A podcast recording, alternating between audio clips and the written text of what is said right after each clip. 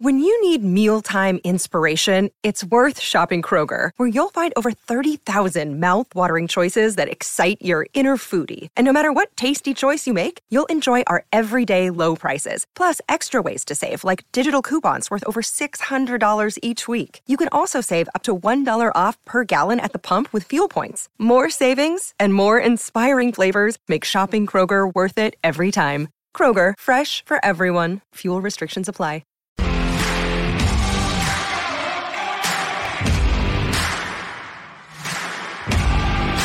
You're listening to Garibaldi Red, a Nottingham Forest podcast brought to you by Nottinghamshire Live.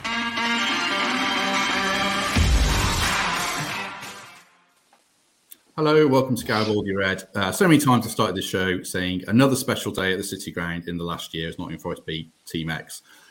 This Saturday was a cruel reminder that football doesn't always work that way as Forest lost 3 2 at home to Bournemouth after being 2 0 up at half time to spark, well, a total meltdown among the fan base, basically, as far as I could tell on the week at the weekend. So we'll discuss the game, we'll discuss that, and we'll look ahead to Leeds away in the upcoming match next Monday night. And to do that, we're joined first of all by Reds fan and broadcaster Darren Fletcher. Fletch, welcome back. How are you?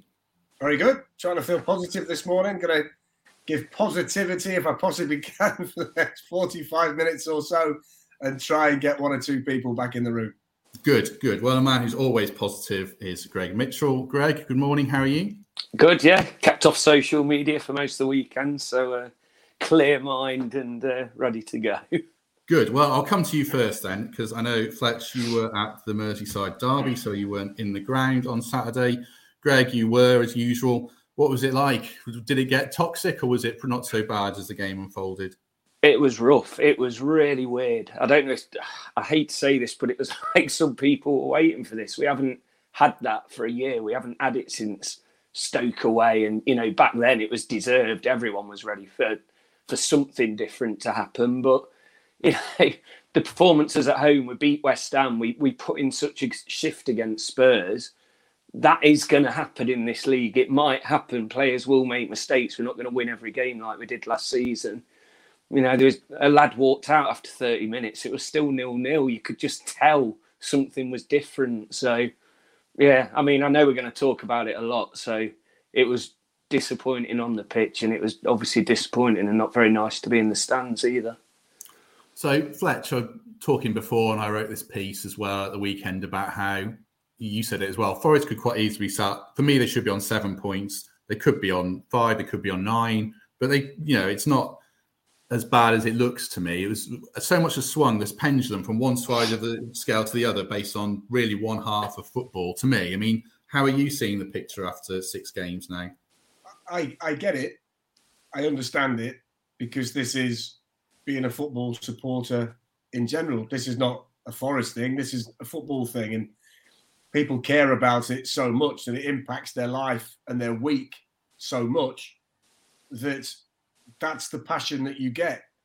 I think the, the thing is that most Forest fans I spoke to, in fact, every Forest fan I spoke to before the season, I asked them all the same question.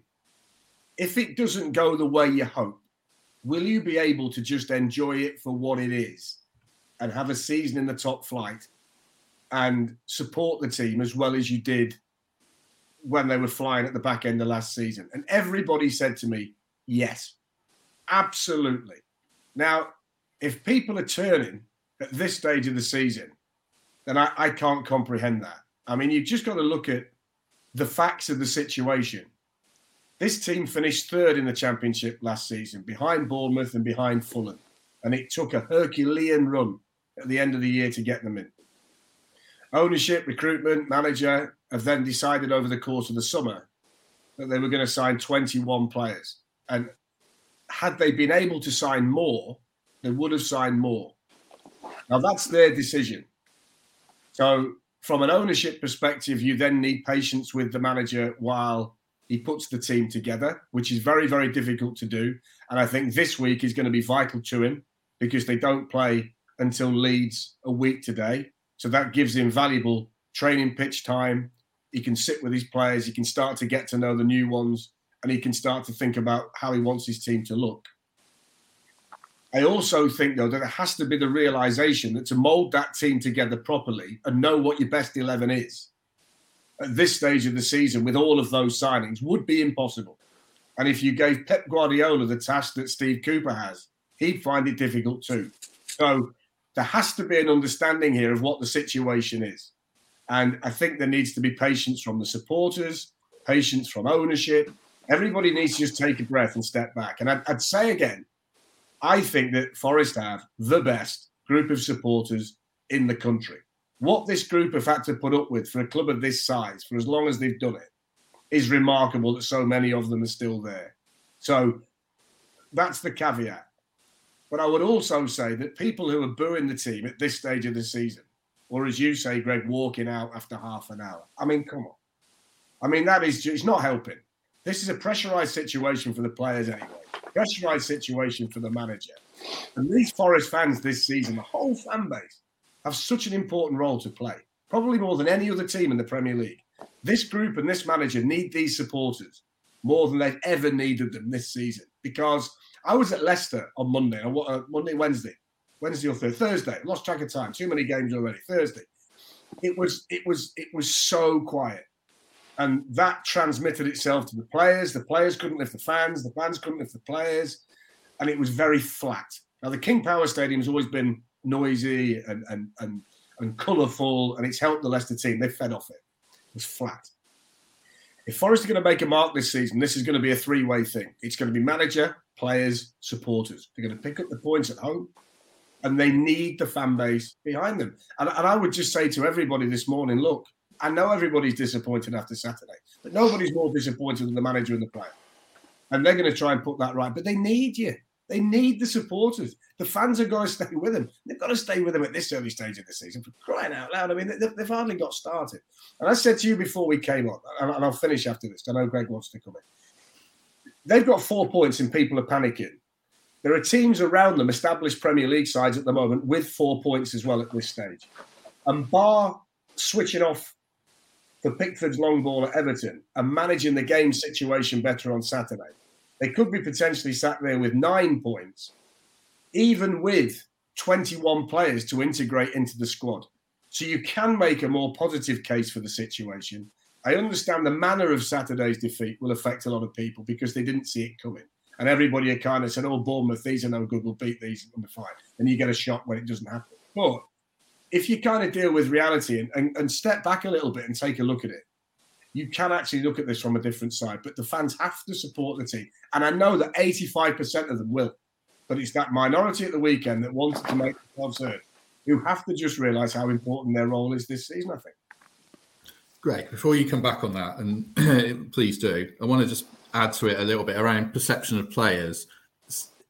Again, it's always the minority, and you can't go too much on social media, but there seems to me to be a perception now that the four players remaining who helped get Forest up or five, I should say, are now part of the problem. And every player who's not in the team, apart from Jack Colback, and we'll come on to that, or who was on the bench on Saturday, should be in the team. So, you know, Brennan Johnson now to some is suddenly lazy uh, and useless. Ryan Yates is useless again.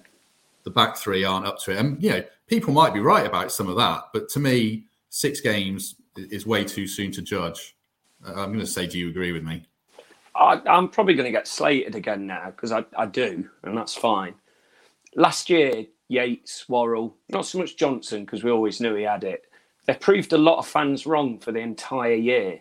And it felt like after Saturday, yeah, they, they didn't have their best games. They, I don't think they were necessarily the worst on the pitch, but the there's a minority of fans who were waiting for that moment. And bloody hell, did they take it? God, some of the, the vital, some of the stuff you read online, it's just, you think, what what is going on here?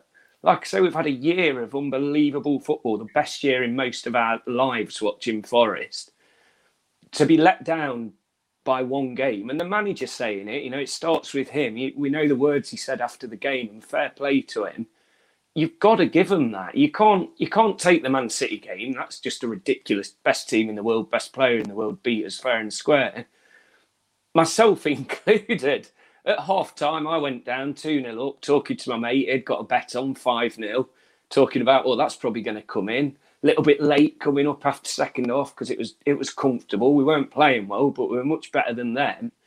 Suddenly, the momentum changes. They score a goal just like the Sheffield United team did in the playoffs. unlike Sheffield United, we're still a bit quiet. And you know, it's, it's only Bournemouth. It's probably the less the most less appealing game this season, and we've got to learn from that. The players certainly have to learn from that. They've got to get us up. There weren't. There didn't seem to be much going on in the pitch trying to g people up, and obviously Cooper has. I think we've all got to look back at that game and say, right, that that was the the uh, mistake we needed to kickstart the season again. We, we've got a point away from home. We've got points at home already. It's a hell of a lot better than the start of last season. Uh, we're only in the bottom three because of the goal difference against Man City. A lot of teams are going to lose 5 6 nil to Man City. So, I mean, the bench, the unused subs, the players coming back from injuries, there's so many positives to come.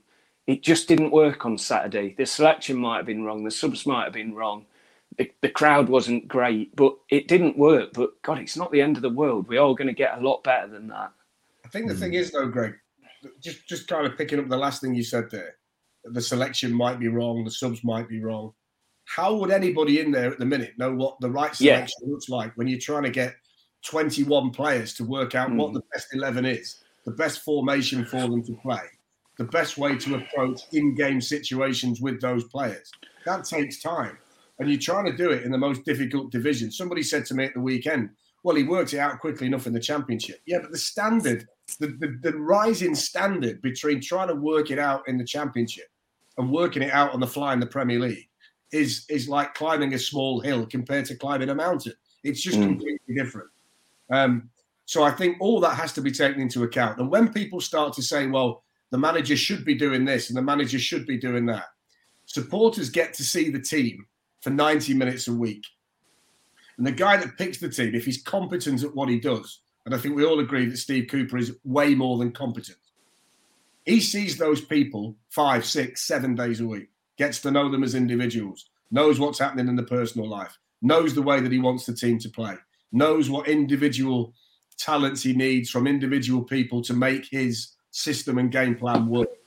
But we kind of base our judgment based on half an hour, 45 minutes, 90 minutes.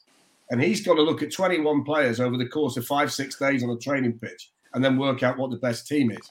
I also would expect in his own mind, and this tends to happen for a newly promoted team, he's still working out which players he thinks can play in the Premier League and which can't.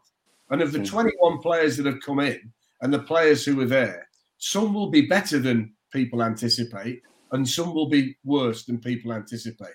It's just the nature of the job. So he's now got to work out based on performance on the field and also on the training ground which players he thinks can play consistently in the Premier League. And he doesn't really know yet because the sample size is so small. And as you say, one of the tests was against Manchester City, who were going to roll a lot of teams. Another test was against Tottenham, who are probably going to finish in the, the top four. So there's two really difficult matches. So he's not really had, I don't think yet, anywhere near enough time to work out what it looks like, who he can rely on, who he can't. And I just think there's got to be patience. You can't expect this team to just roll out there the first game after the transfer window and look like Manchester City, or mm. if we're being realistic, look like last season's team did. It's just going to take time. There's no way you can fast track what they've done. Now, as a club, they've taken that decision. So the hierarchy have to respect that. But they've given this manager a ridiculously difficult task. They've said to him, we're going to give you 21 new players because that's what we want to do. When you do that, you've then got to give him the time and the ability to work it out. So there has to be patience. The, the, people were saying at the start of the season, oh, we're not going to see the best Forest team for two or three months. What have people forgotten about that? You know, all of a sudden that's gone now. You know, let's not, oh, it should be great now. I get that you've got a game manager situation better against Bournemouth. I get that. Everybody knows that. The manager knows that. The players know that. You can't blow a 2 0 lead at home against Bournemouth. I get it. The reality is, for this to be right and, and for this to be settled and everybody kind of knows what they're going to do and everybody kind of knows what we can expect, that's going to take games. It's going to take training pitch time. It's going to take matches. You just can't put together a group of players from all over Europe, all over the world, in, in 24 hours and expect it to look like a, a unit. Now, on the back of that, yeah, look, there are individual errors and there are errors in the performances that have to stop. And if they don't stop, they're going to keep losing games. They're costing themselves points. They're not having points. You got a Man City and Man City win the points, but they cost themselves two points at Everton. And they cost themselves three points on Saturday. And you've got to stop that. But they've learned a harsh lesson there, I would expect, because they'll look at the league table and go, look where we could have been, look where we are. We've got to cut that out. But I think in terms of people having this massive opinion on what the 11 should be, I don't think the manager really knows what that is yet. Mm. He's spending more time with, with, with them than anybody else.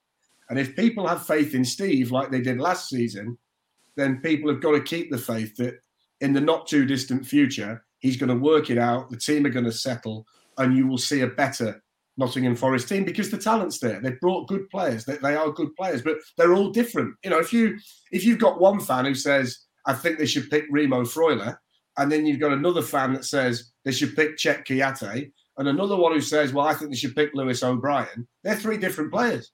Hmm. So what do you want your team to do? Because you, what your team does will dictate the individual that you put in your side. So if you want energy, you're going to look at O'Brien and Yates. If you want somebody to keep the ball, you're going to look at Freuler. So they've got different players who can do different jobs.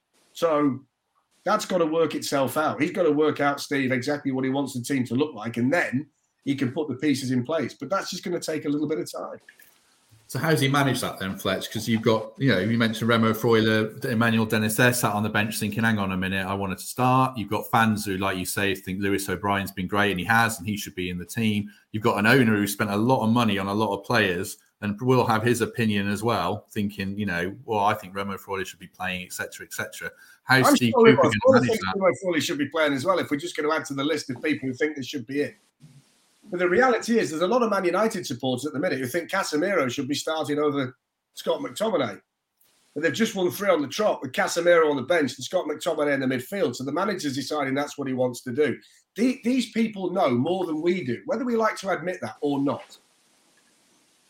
They know more than we do. And I think this week is going to be essential because I'm sure Steve's going to have that group on the training pitch as much as he can through the course of the week, and he's going to try different scenarios.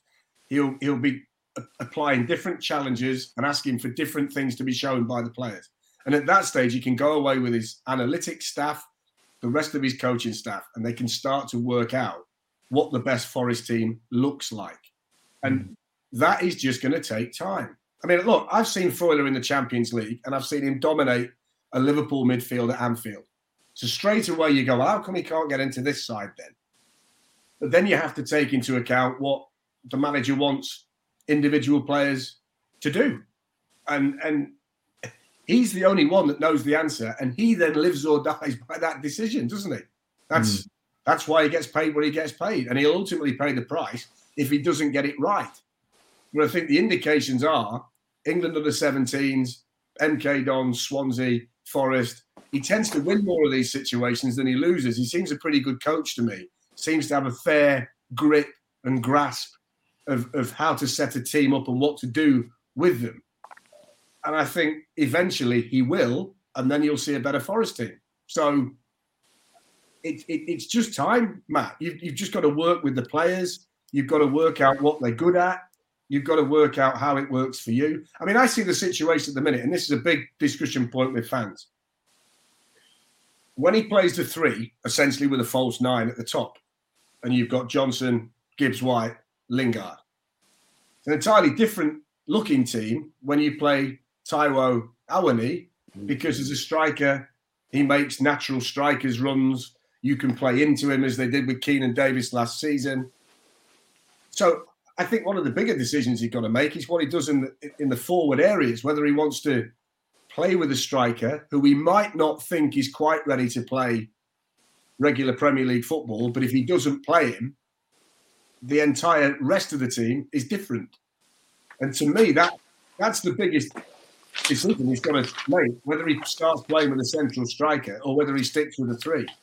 Because I think at the other end, any potential change to his back three is limited by the fact that is out because he's the one they've brought in that's got pace. There's not a great deal of speed at the back. So without Niakhaté, you are kind of limited what you can do. You can maybe change personnel a little bit, maybe play Kouyaté back there. You could obviously put Willy Boly in. I don't know about Loic Badé. I've not seen him play, so I couldn't help you. But you can change that in terms of personnel, but you're not going to get a great deal of difference out that unit. You're going to play with wing backs, and they kind of pick themselves. The midfield's an interesting mix because he's got all different types. But I think it's at the top end of the pitch. That that's where he's got a decision to make whether he whether he sticks with the three that he's got now, and Brennan Johnson plays more of a number nine role, or whether he decides that he's going to take his knocks with Taiwo Awoniyi as he gets used to playing in the Premier League, higher standard of football, to see whether he can do it. But you have got that out and out forward who gives you a different element to your team. Yeah, I mean, on Friday, Gary Birtles obviously a big proponent of play a striker. You know, he wants to see that man. What do you think, Greg? Well, we had almost 30, 30 million pounds worth of strikers on the bench. That's what I'm talking about. Hope. Our bench unused Biancone, O'Brien, Freuler, Toff. The two that came on, Dennis and Taiwo, they obviously haven't had time yet, just as Fletcher was saying, and that'll come. Uh, we've got the injuries coming back. Nick, what I looked at this morning, Mangala, Niakhaté, and Richards, all rumoured could be back end of September or earlier. There's so much hope in this squad, so much for Cooper to choose from and think about. It is going to be hard, and I'm sure if the like the false nine thing doesn't work, although I did see a few like good things on Saturday. Johnson's running onto these through balls and getting very close. You know that is exciting to see, and that's how teams like Man United were breaking at the weekend and scoring the goals. So this this squad is is a, a squad ready to be good. It's not going to win the amount of games we won next season, but it is going to improve and it's going to get better. And there's so much there to be to be excited about. It just didn't happen on Saturday. No, I, I think I think as well, Greg. When people talk about Emmanuel Dennis, when Emmanuel Dennis first came to England and he signed for Watford, he'd been playing as a, a winger essentially for Bruges in the Champions League, and he had a fantastic night at the Bernabeu against Real Madrid. He, he was brilliant. Um, but he wants to play wide. He doesn't want to play through the middle, Dennis. So he's not a striker per se. He's going to play wide. So that needs to be a team set up in a certain way to suit him. You're not all of a sudden going to play Emmanuel Dennis through the middle and expect him to be the best version of Emmanuel Dennis. So there is another challenge because if you want to play him, you've got to leave somebody out. You've got to leave Jesse out or you've got to leave Brennan out. And I also think, too, that we focus a lot as supporters on what the team does with the ball. So we've got an mm. idea of which player we want to see on the ball, who we want to see conducting things in central midfield and all that. Forest are going to stay up this season. What they do without the ball is as big a consideration.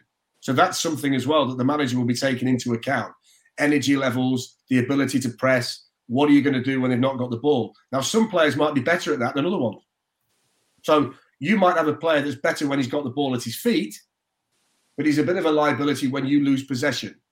And if you're a team that's just got into the Premier League, you're going to play a lot of games where you don't dominate possession. In fact, you're not going to see the ball a great deal at all. So then you need a certain type of player to make sure you, you, you stay in the game when you've not got the ball. So he's also going to be analysing that, that he's going to know they're going to spend a lot of time in games without the ball. And he's going to want the right kind of players on to be able to deal with that situation. So it's not always the one that looks best on the eye that you're going to stick in the side. It's one that's going to give you that blend of he's useful when we've got the ball, but when we haven't got it, he's going to limit the damage and limit the danger. So that's also something that he's got to work out. Because Forest were brilliant at that last year. Played with a lot of energy, pressed from the front, didn't let teams settle down. You didn't really get a great deal of time on the ball. They've got to find that way to play like that in the Premier League too. So playing without the ball is going to be as big a consideration as what they do with it, I think. There's uh, well over 100 comments already, so I can't read them all, but I just scrolled down to the bottom, and the first one I saw was Brendan can't play, he's lazy. And it seems to be this growing sentiment. To me, obviously, I don't think he's lazy at all, but even in the championship, he wasn't someone who you know had the most touches in the game. He's someone who you get the ball to and he'll deliver. You see all these crosses going through the six yard box, yeah. and there's just no one on the end of them. All I'd say though is, look, that person's entitled to, to, that opinion. That's fine. We might not agree with it, but that that to that individual who watches the club is what they think, and that's fine. And people are entitled to that opinion. The problem comes when you get a section this early in the season booing the players at home. I mean, that's that's the ridiculous thing. We can all sit and debate it over a cup of tea or a pint, and we can agree to disagree. And I don't mind people having that opinion. That's fine. They're Forest supporters. They, they buy the shirts. They pay their money. Who am I to tell them not to do that? I wouldn't. Wouldn't be disrespectful like that. But when they're all together in the in the same room as they are on Saturday, you kind of got to forget that, and you've got to give everything you have to the players, and that will help them achieve what we all ultimately want them to achieve, which is to be a Premier League club next season as well. But it is that balance between Brennan Johnson's lazy and Ryan Yates isn't good enough. I mean, it's, yet Ryan's got all the energy in the world, but that's not enough for some supporters, is it? Now, Brennan's got the ability to win a match for you, but the fact he's not running around like his trousers are on fire, that annoys people. So it's that balance between what do you want, apples or oranges? Because there are lots of players that play Brennan Johnson's position that would play Brennan Johnson's position just like he does in the Premier League. And the perception at that club would be different to the perception at this one. So, mm. you know, I, I things like that I don't really buy because I've got absolute faith. Steve Cooper and his coaching staff aren't stupid. So they know what they've asked him to do. They know what his numbers look like because everything's tracked. They all wear GPS. So he will know if Brennan Johnson's lazy. And if he is, he won't play. Mm-hmm. Because the manager is not going to say, well, I'll play him anyway then, knowing full well that he's not doing what he wants him to do. So if that is the case, that decision will be taken. And it will be taken quickly because there are players who can play in the same position as him. I don't happen to think that's the case at all. I think he's a bit of an easy target at the minute. Fine. But if that is the case, in modern football, you can't pull the wool over the manager's eyes. They know whether you're doing the running that you're supposed to because they overanalyze everything. Mm. So everybody's performance is under a microscope all the time. And if he's not doing the amount of running or closing down or pressing or tracking back that he's supposed to be doing, it will ultimately cost him his place in the team. And the fact he's playing at the moment would indicate that the manager doesn't think that. So, you know, there you go. I, I, I, I, I get it. Everybody, I, I get it. But it, it's just too early in the season to be panicking like people are. There's a lot of games. You know, Newcastle last season didn't win a game till December, and then they finished 11th. It mm. happened. Mm. This is a team that could be sat on nine points with 21 new players, having played Tottenham and Manchester City already. Bar a mistake with a minute and a half to go at Goodison, which they won't make again, and bad game management second half on on Saturday from two up. How like you, you, there is a point there where you have to stop. We have to stop saying naive and be more streetwise. It's a cruel league, isn't it? You have to learn that lesson quickly, Greg, don't you? Yeah, it's like McKenna's mistake. McKenna's probably been one of our better players this season, one of our most, you know, ones that you would trust. And that was one error. And it shows in this league, you make one error not that much in danger. It's gone straight away, and it's a goal against. So that's all he'll be thinking about this week. And you know, that's what was nice to see. No one was on his back. You know, at least one of the players from last year got a little bit of leeway, and that, I suppose that just shows what a good good player he is, just like they all are. But yeah, we we have just got to take take heed of what's happened and, and move on because we'll dwell on it and you know there's going to be other times you don't get a result at home. If this happens every time it's going to be a tiresome long season. Mm. um, we're 30 minutes in. Go on then. You know, as i said this last time i was on sport bible did a thing. Three words to describe your team's season. And i put 17th is enough because it is. Mm. people somehow have worked out that forest are going to finish 12th 10th i know people who've had bets on the fact they're going to get in the europa league so you then are devastated when you get beat by Bournemouth at home because you've got expectations that are probably too high for mm. a hmm. newly promoted club that hasn't been in the top flight for 23 years and have signed 21 new players. And the ones that they've they've they've kept behind, there's a limited number of them. So everything they had last year in terms of togetherness and spirit and all that, they've got to rebuild it because people haven't been here. And there are going to be players that are disappointed they're not playing. So you've got to deal with all of that. But I think if people look at it and go, we've got to stay up this season, And four points at this stage with a group of teams around them, knowing that they're given points away, should really give you the belief that they can be okay. Mm. So, you know, I, I looked at if, if let's say you're a Leeds United fan, you've just got to thump five at Brentford. And by the way, they got properly thumped five at Brentford. The manager's been sent off. Patrick Bamford's not scoring. If you're Leeds now, you're going up. So you're panicking. If you're Leicester, you're thinking, we're just bad. We're just bad. Managers come out and said the owners aren't going to spend any money. The owners have said they're not going to spend any money. Maddison wanted to go, possibly. Tielemans wanted to go. They've lost the best defender. There's a lot of teams at the minute looking, thinking, blimey, Frank Lampard, four points, right? Same as Forest. The crowd there at the weekend seen the team draw four times. They're a bigger club than Forest in Premier League terms because they've been there longer and they're more established. They've got a better group of players. But they've got four points. There's a lot of teams at the minute that haven't quite got going. And there's been freaky results, and I think there'll be more due to the nature of the season. And, you know, this is just kind of a case of temper the expectation. This is going to be a long, difficult winter into the spring. Forest aren't going to just fly away with the league and always be up there and do this. People forget that Brentford stayed up last season, but they got Christian Eriksen in January a world class player who's now made Man United's midfield significantly better. Now they were dropping like a stone at that point, but Eriksen, with the quality he got, got them going again. Now Forest are hoping that they've got a bit of quality in their team that they bought, that when that settles down, that team can kick on and be better. But I think it's just about tempering expectations. Don't just automatically think that you go and spend 150 million quid on 21 players and you're a mid-table Premier League team because you're not. This is hmm. the most unforgiving league in the world. Five percent off and you don't win. Who would have said that Man City would have gone to Aston Villa Saturday tea time and, and been held to a 1 1 draw?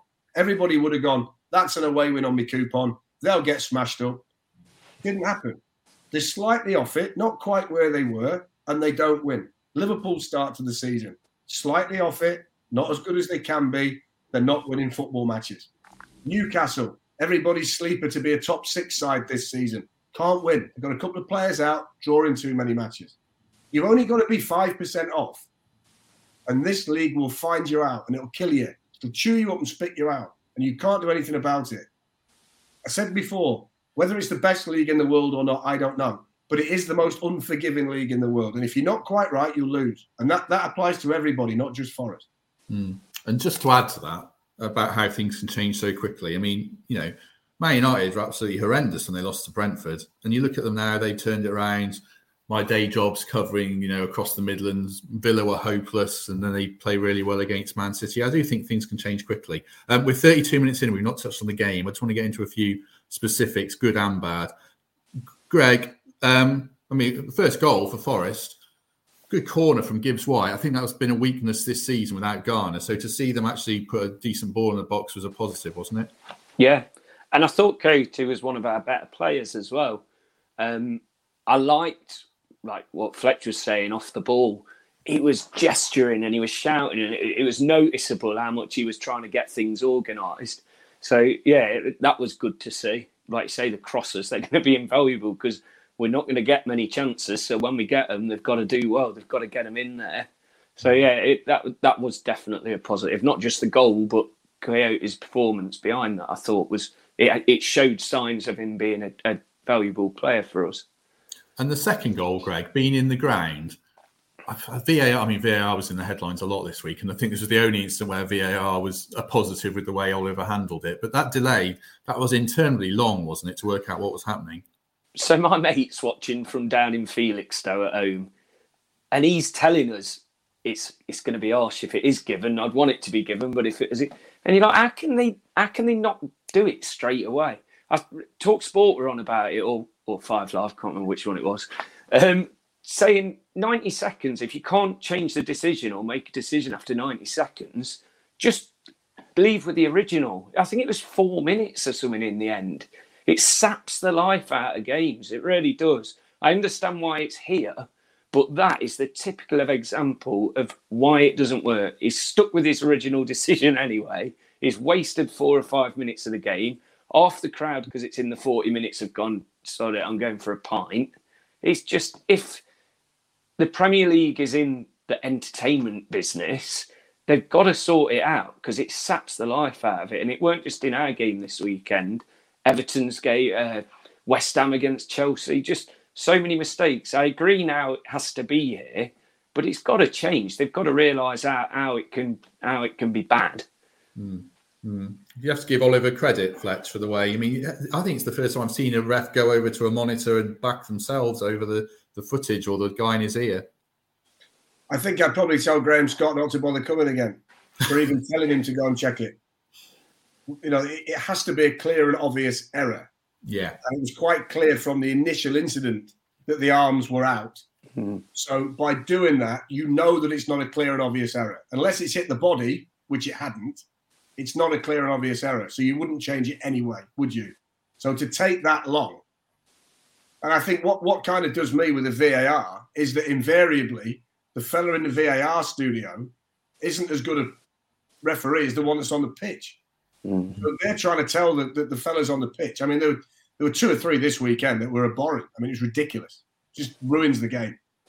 Um, the thing with Michael Oliver is he's the only one so far that's had the guts to say, I'm going to stick with what I did. He did it last season and he's done it now.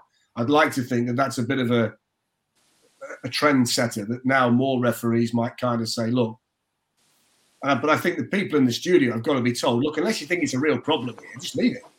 Mm. The fans don't. Yeah. What we're consuming now is not what we want to consume. So they've got a problem if if the ticket buyer is unhappy with the product. The Premier League got a problem. So they've the, get a grip of that. The other thing, it was Sutton and Savage actually on Sunday night. They were saying that on Saturday it, there was a terrible VAR mistake. The VAR ref was then the VAR ref on the Sunday as well. Like they're not punishing them like they would players, managers, whatever for these mistakes.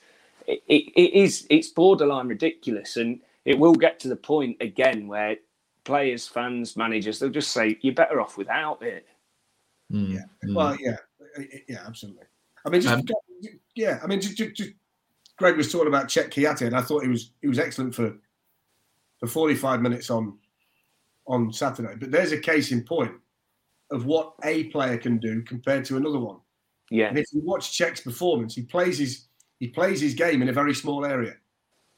He's not got the range around the pitch that say Lewis O'Brien has.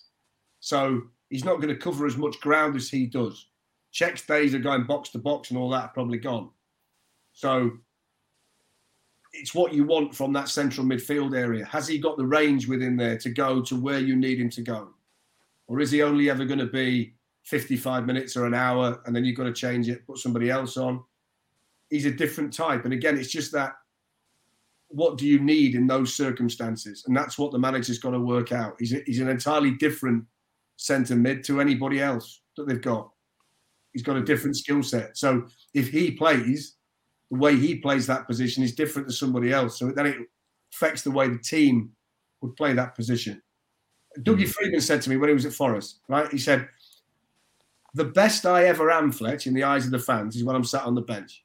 He said, the minute I play, they can't stand me and they want me out. And when I'm sat on the bench, I'm the most popular fella in the room because everybody thinks I'm going to come on and score. He said it's just it's just the mindset of the supporters. You're popular one minute and you're not the next, depending on circumstances. Mm. And people are calling for Remo Freuler to play. Fantastic when he's got the ball. But when he came on against Tottenham, you could see straight away that he wants the whole game to go through him. He wants to give you the ball, he wants it back again. You give it him, he wants it back again. He wants to keep doing that. The team have got to learn that.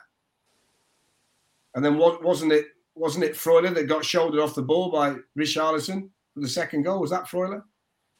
Uh, it might have been Williams. I'm not sure. Yeah. I, I, I, when I saw it, I thought it was him, mm. and I thought the physic, the physical nature of it is something that is different to Serie A. It's a quicker game. It's physically more challenging.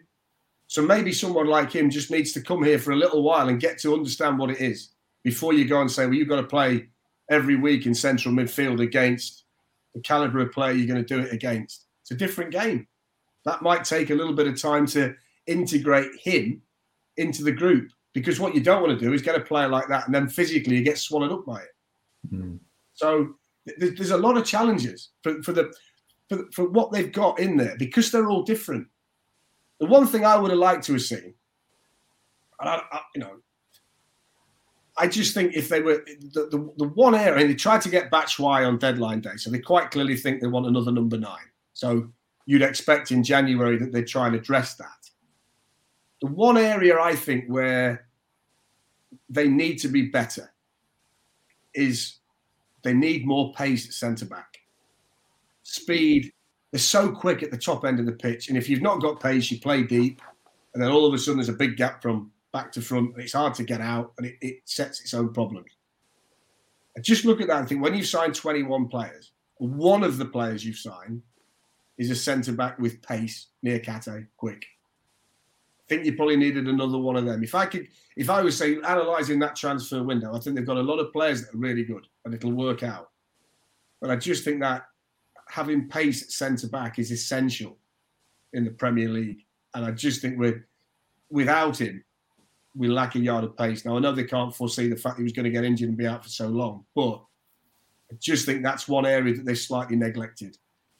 I think Badé's meant to be quick, isn't he? He's, he's quite rangy, but oh, again, it's, you're taking a punt on a player who's had yeah, one good season. It's hell of a step up from where he's been to where he's going to be. I mean, he's you know, all of a sudden he's got to go and run with with Haaland and with Kane and with people like that. You know, the best strikers in the world now. He's, he's mm. gone from playing at Rennes where didn't play a great deal this season, was injured a lot last season. It's a big step for him. Yeah, uh, I, know, I know other players have done it, but if if you if you're going to have the kind of window that they've had you might just have felt that they could have gone and found another another centre back of a certain style. You know, mm. Boly's a good player, Premier League, fine. The lads are what they are who are in there now. But, but Moussa Niakhaté is the one that's just got that little bit extra, the, the extra gear to be able to run with the centre forward, and he's got the strength to deal with it when he gets there. He's more of the complete package. I just look at that at the moment and think if, if there's one hole for me in the squad, it's just that pace that top end, top end, but that, that, that genuine Premier League quality centre back. I think I, mm. I, on my own personal view. Yeah, I do. I think you need to make a decision on Steve Cook. You know, you you played him, you left him out to play Kouyaté, you brought him back in. You probably have to stick with him now, or you have to play Willy Boly. Otherwise, I mean, the Willy Boly signing confused me a bit. I think if you, have got to play him now, if you're going to sign yeah. him, give him an opportunity. I think it's weird. If Badé needs time, and then like Greg said, hopefully Niakhaté is not a million miles away. I think Richards is a bit longer, really, but Niakhaté mm. and Man- Mangala is a big miss as well. Um, yeah. yeah. I'd, I'd, also half, say though, I'd also say though, Matt, on that, you know, when you you kind of look at how they play, they're almost they almost have to play with a back three now, don't they? Based on yeah, I've, I've, said that. Yeah, yeah. If you go now to, a, to, to, to two central defenders, you you've got to go one v one a lot more and, and cover mm. a bit more and you've got very attacking wing backs who aren't really fullbacks. Yeah, well. so you're almost you're almost limited now. I said to someone the other day, if you look at Steve playing the three that he's playing at the moment, Lingard, Gibbs White, and Johnson, if you were then going to play them with one ahead, you've then got to go to a back four. Mm. You to fit it in. You can't really do it otherwise because you're too short in midfield. So yeah, yeah, you, you almost you, you, you are restricted, I think, to what you can do based on who's there. But they are incredibly open. I mean, uh, uh, this was before the Bournemouth game. They'd given up the most shots on goal, the most big chances. I don't know how much stock you take in XG, but they had the worst XG against in the league, bar Leicester, I think. Do you, are you a bit worried, Greg, watching game? I mean, it got away from them on Saturday, second half, didn't it, when Bournemouth made a tactical change? Yeah, it did, and we didn't really change to to match that, did we? Which surprised me. Yeah, but, that's where I'd fault Cooper, I would say. But anyway, sorry to interrupt you. Yeah, yeah I, I, do think though Cooper, you know, it was it was refreshing and it was nice. not not nice, but it was it was welcoming to hear that he said it begins with him, and he's going to be thinking this week about about what happened, and regarding like where we go from the future, Mangala Niakhaté right round the corner two of the most exciting players from you know pre-season, Mangala starting the, the couple of games this season. That's a massive bit of hope for us. It really is. Mangala, especially, he can control that area, and it I think it's going to be crucial for us. Yeah, and also, you know, when you, you know when you roll the numbers out about most chances created against mm. and all that. Don't forget they were at the Etihad in the midweek. Yeah. a lot of teams haven't been there. So you, you're automatically going to get loads of chances created against you as a newly promoted team. So when you look at those statistics, a lot of that will be based on what happened to them in one match over 90 minutes at the Etihad for those numbers. I and the Newcastle game, they had 20 odd shots against Newcastle. Yeah, we had we had the best Newcastle team. I couldn't. Yeah. They, other than Man City, Newcastle were the best team I've seen as player. Been to every game. Yeah, and then they've just like not fell off a cliff, but they, they haven't pushed on from that. I was telling everyone they're going to be a top four done? team. Greg, do you know what they've done? They've now played matches without Bruno Guimaraes, Callum Wilson, and Allan Saint-Maximin. Yeah. So as good as they were against Forest, they've got to be full bore to be that good. And this is the point I'm trying to make. That Forest have talented players too, but they don't know yet what the best team is. And they're not going to, are they? But if you take those players out of Newcastle, they become an ordinary Premier League side. When you put them back in, they're excellent. And it, it, it's that fine margin. That's, you're only dealing with fine margins. You're not mm. dealing with great gaping gaps. Could have won at Everton, should have won Saturday. Nine points. It's not a it's not a massive gap. Yes, there are issues, but a lot of teams in the league have got issues. Forest have got talent, and when they work out what the right blend is, they've got enough, enough match winners in the group to win games and create chances. Mm. They just don't know at this stage what the best side is, and how are you supposed to? I, I, I, I can't comprehend anybody who feels at the moment that, that Steve Cooper should know what his best 11 is and his best formation is because players have been coming in all the time. You've now got to go, right, go on. In an ideal world, you'd be starting pre season now and you'd use the pre season to work it out due to the nature of the transfer window, you can't do that. That's why managers want the window closed before the first game starts, because they want to be able to know what they've got so they can have some idea of what they're going to pick moving forward. He's had to start the season, integrate people, try this, and the schedule's been quite busy when you factor in the League Cup as well as the, the Premier League midweek match that they've had. There's not been a great deal of time to get the players in to work with them. This is the first week, really, where he's got knowledge of the issues, all his players in at the same time, and then time to go and work on what the solution is. This is his week. Now, if they go next week to Leeds and the issues are still there, and you look at it and say, well, they're not really any better than second half against Bournemouth, then I think you can start to question it. If you if the same team gets picked and they play the same way, then you can ask questions about it. But does anybody really think that's going to be the case? Or do we hmm. think they'll go to Leeds a week today with probably a different starting 11, a more unified group who have been working together for a week? And you would expect at that stage to start to see the improvement, would you not? Yeah, I do think that that's a really. If he's as good a coach and manager as people think he is, and I think he is, that Leeds game is a really tough one as well because, like you say, they're smarting from that fight. yeah, they are, but Leeds play that way. They are going to press the life out of Forest, and it's a yeah, real challenge for them. They're, they're all tough. Fulham stuff on the Friday after that. All mm. of hmm. them. You know what? You know, last year you could be in the Championship and you could have a stinker, and then yeah. you look at the fixture list and you go, "We've got Peterborough at home on Wednesday. We'll be all right," and then Barnsley, we're all right. You don't get that anymore. You go from one difficult game to another, to another, there's no weeks off ever mm. in this mm. league. You can't think...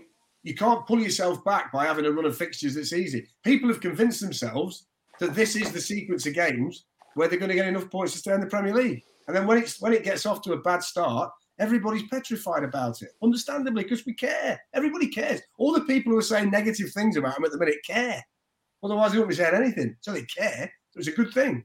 But there is no respite in the Premier League ever. And once we get through this period, there'll be another one and another one and another one. And by the time we get to May, you keep your fingers crossed, you're in 17th place or better. That's all you can do as a newly promoted team. Hmm. Go on, Greg. What were you going to say? Uh, Leeds and their fans are one bad half away from turning. Well, they aren't. And it's like, why? I really think we'll go to that game forgetting everything about this weekend, all the bad stuff, and we'll go to it. I'd snap your hand off for a draw now. Of course I would. But we get a good first half against them, and it, it could it could turn things around completely for us. It could, mm-hmm. it could, and and then you get Fulham coming on the Friday under the lights. It's going to be a great atmosphere. The fans are going to be there, sell out. Mm. Everybody's going to be singing. And, and you know, Forest have got the confidence that they can beat Fulham because they beat them last season on their own pitch. So all of these, most of these games are winnable. All of the games in the Premier League you can lose because it's just yeah. that kind of division. You've got to be five percent off. You're going to get beat, or you're going to draw, whether you're Liverpool, Manchester City, or Forest, because we've seen it already this season. The ones that are slightly off it that day don't win. You can't, you can't fluke it in the Premier League because the standard is so high and it's getting higher all the time, all mm. the hmm. time. Mm. And just to finish, because we're 50 minutes in, we haven't mentioned the Bournemouth goals. We would just touch on them. I mean, Fletch, Fletch mentioned there about the championship and you get away with it. I mean, 99 times out of 100, Philip Billing doesn't ping one in the top corner, but Jesse Lingard probably should be a bit stronger there, Greg. He's been brushed off a bit easily. It was a it was a game changer, wasn't it? It was one of those shots where the old crowd went silent until it hit the back of the net. And yeah, I, I it was weird because after the game in the pub, we've got one bloke saying how great Lingard is off the ball, and then I personally thought he, he just didn't seem that energised at the weekend. And you know, is he one of the players maybe that you, you give a rest to again and bring someone else in? I'm not sure, but it was a wonder strike and it changed the momentum completely.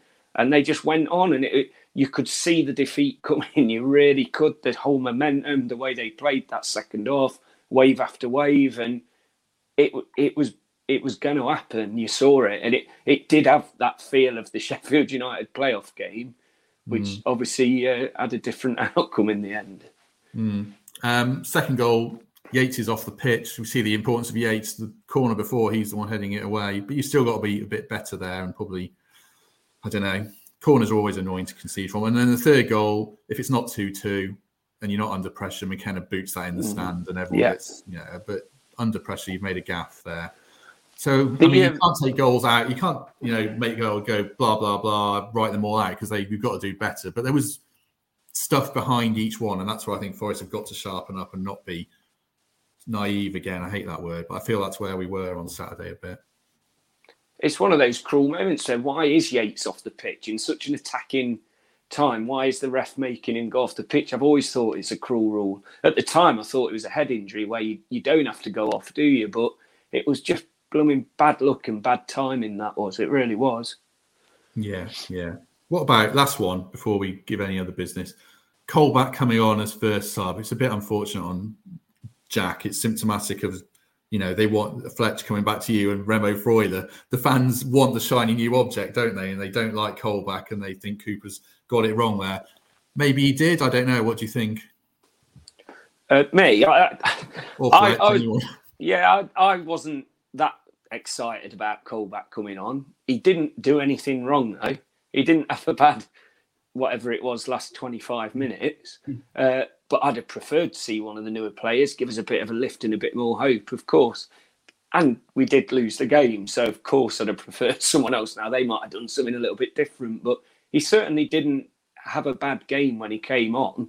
Mm. Uh, it just shows the potential we have got, other than the players from last season as well. Like I said earlier, yeah, true, true. Right, we've gone through everything. We should leave it there. As usual, I'll give you a final word if there's anything you want to add. Fletch, anything you want to add on what you've said already? No, I think I've probably said far too much already. I'm probably getting battered on the comments, but that's just what I think. And I think people just need to take it for what it is. Just just settle down a little bit, let the team take shape.